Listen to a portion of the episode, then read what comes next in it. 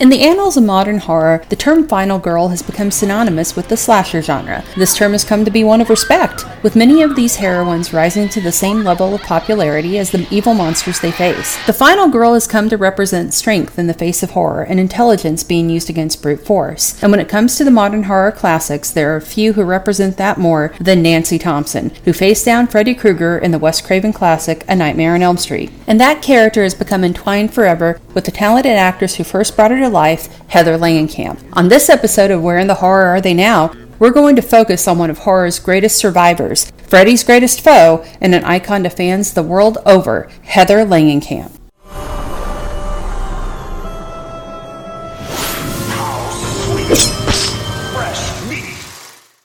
Heather Langenkamp was born in nineteen sixty-four in Tulsa, Oklahoma. She began her film acting career in two different films based off the works of S E Hinton, The Outsiders and Rumblefish. Even though both of these films would be under the direction of Francis Ford Coppola, it would be the film she'd be given the lead role in the following year, in nineteen eighty-four, that would change her career and the realm of horror movies forever. A Nightmare on Elm Street would set director Wes Craven firmly in place as a master of horror. Craven had already made a name for himself with films like The Hills Have Eyes, Last House on the Left, and Deadly Blessing, but Elm Street would create something never before seen and would introduce one of the most iconic slashers in the history of film with Freddy Krueger. At the time, Heather had been studying at Stanford and decided to head to L A to look for acting roles. Funnily enough, she and Catherine Mary Stewart were both trying for lead roles in Night of the Comet and The Last Starfighter, which was being directed by Michael Myers himself, Nick Castle. Stewart would snag both these roles, but Craven saw in Heather something that went against the flashy and over-the-top Hollywood type. Heather had a lovely girl-next-door quality Quality and realness that was what the role needed.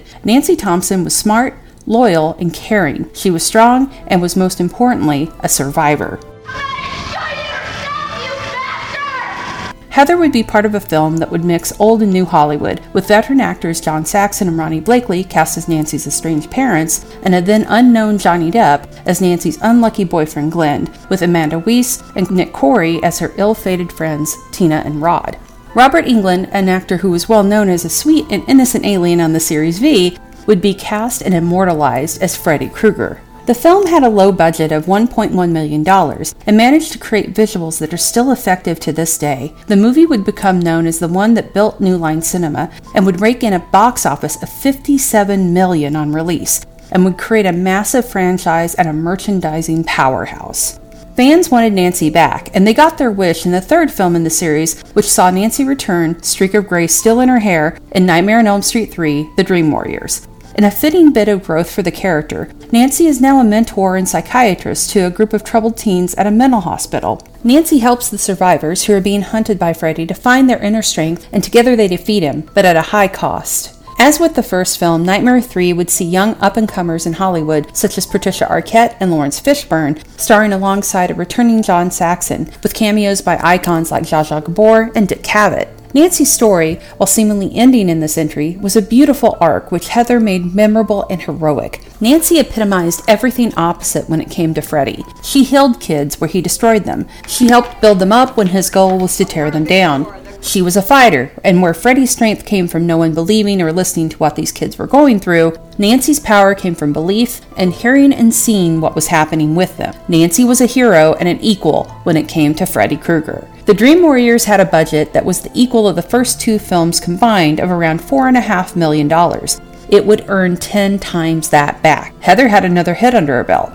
In nineteen eighty-eight, Heather would head to the small screen in a short run on the hit A B C series Growing Pains, which would lead to a starring role on that series spin-off, Just the Ten of Us, which followed the Lubbock family. Mike Seaver's high school coach, Coach Lubbock, who loses his job and winds up teaching in an all-boys school named Saint Augustine's, there his four oldest daughters joined the all-male student body, thanks to a special admittance, and eventually, as the series rolled on, the girls became the main focus of the show. It was on this show that Heather would have as her sister, Wendy, Brooke Theiss. Brooke would eventually become another victim of Freddy Krueger in the fourth entry of the franchise, The Dream Master, where she's turned into a very disturbing cockroach and squished to death. Oh, and in nineteen eighty-eight, just as the series began, Heather would join a very special club as one of the stars to go under the big top on C B S's Circus of the Stars. That same episode would see her doing an acrobatic routine with Brian Austin Green and being introduced by Bea Arthur. Just the Ten of Us would run for three seasons and end in nineteen ninety. The year prior to the end of the series, Heather would cameo in Wes Craven's underappreciated Shocker. That same year, she would marry special effects artist David Leroy Anderson, one of the founders of A F X Studios. Heather would start working alongside David as part of A F X, which has been around for thirty years. The company has won two Oscars and won an Emmy for work on American Horror Story's Freak Show season, which featured their creation, the grotesque and horrifying Twisty the Clown, among other things. They would collaborate often with Rick Baker. In nineteen ninety-four, Heather would star in the N B C made-for-T V movie Tanya and Nancy, The Inside Story, as Nancy Kerrigan. Having been told for a number of years, she resembled the kneecap skater. But it would be another release in theaters that would fascinate movie viewers and excite fans when Heather played herself in possibly the most meta film ever made, The Brilliant New Nightmare. Wes Craven wrote and returned to the director's chair for the film, which had Heather and Robert Englund playing themselves, along with Craven and John Saxon playing versions of themselves. The Heather in the film is also married to a special effects artist and has a child played by Pet Sematari's Miko Hughes. It's probably one of the smartest written horror films to come out of the nineties, finding a way to breathe life into the franchise and also allowing Heather to come back to the world of Elm Street in a unique way. Over the next few years, Heather would continue with roles in both film and television, but also working with her husband on effects for films like Cinderella Man and Zack Snyder's Dawn of the Dead.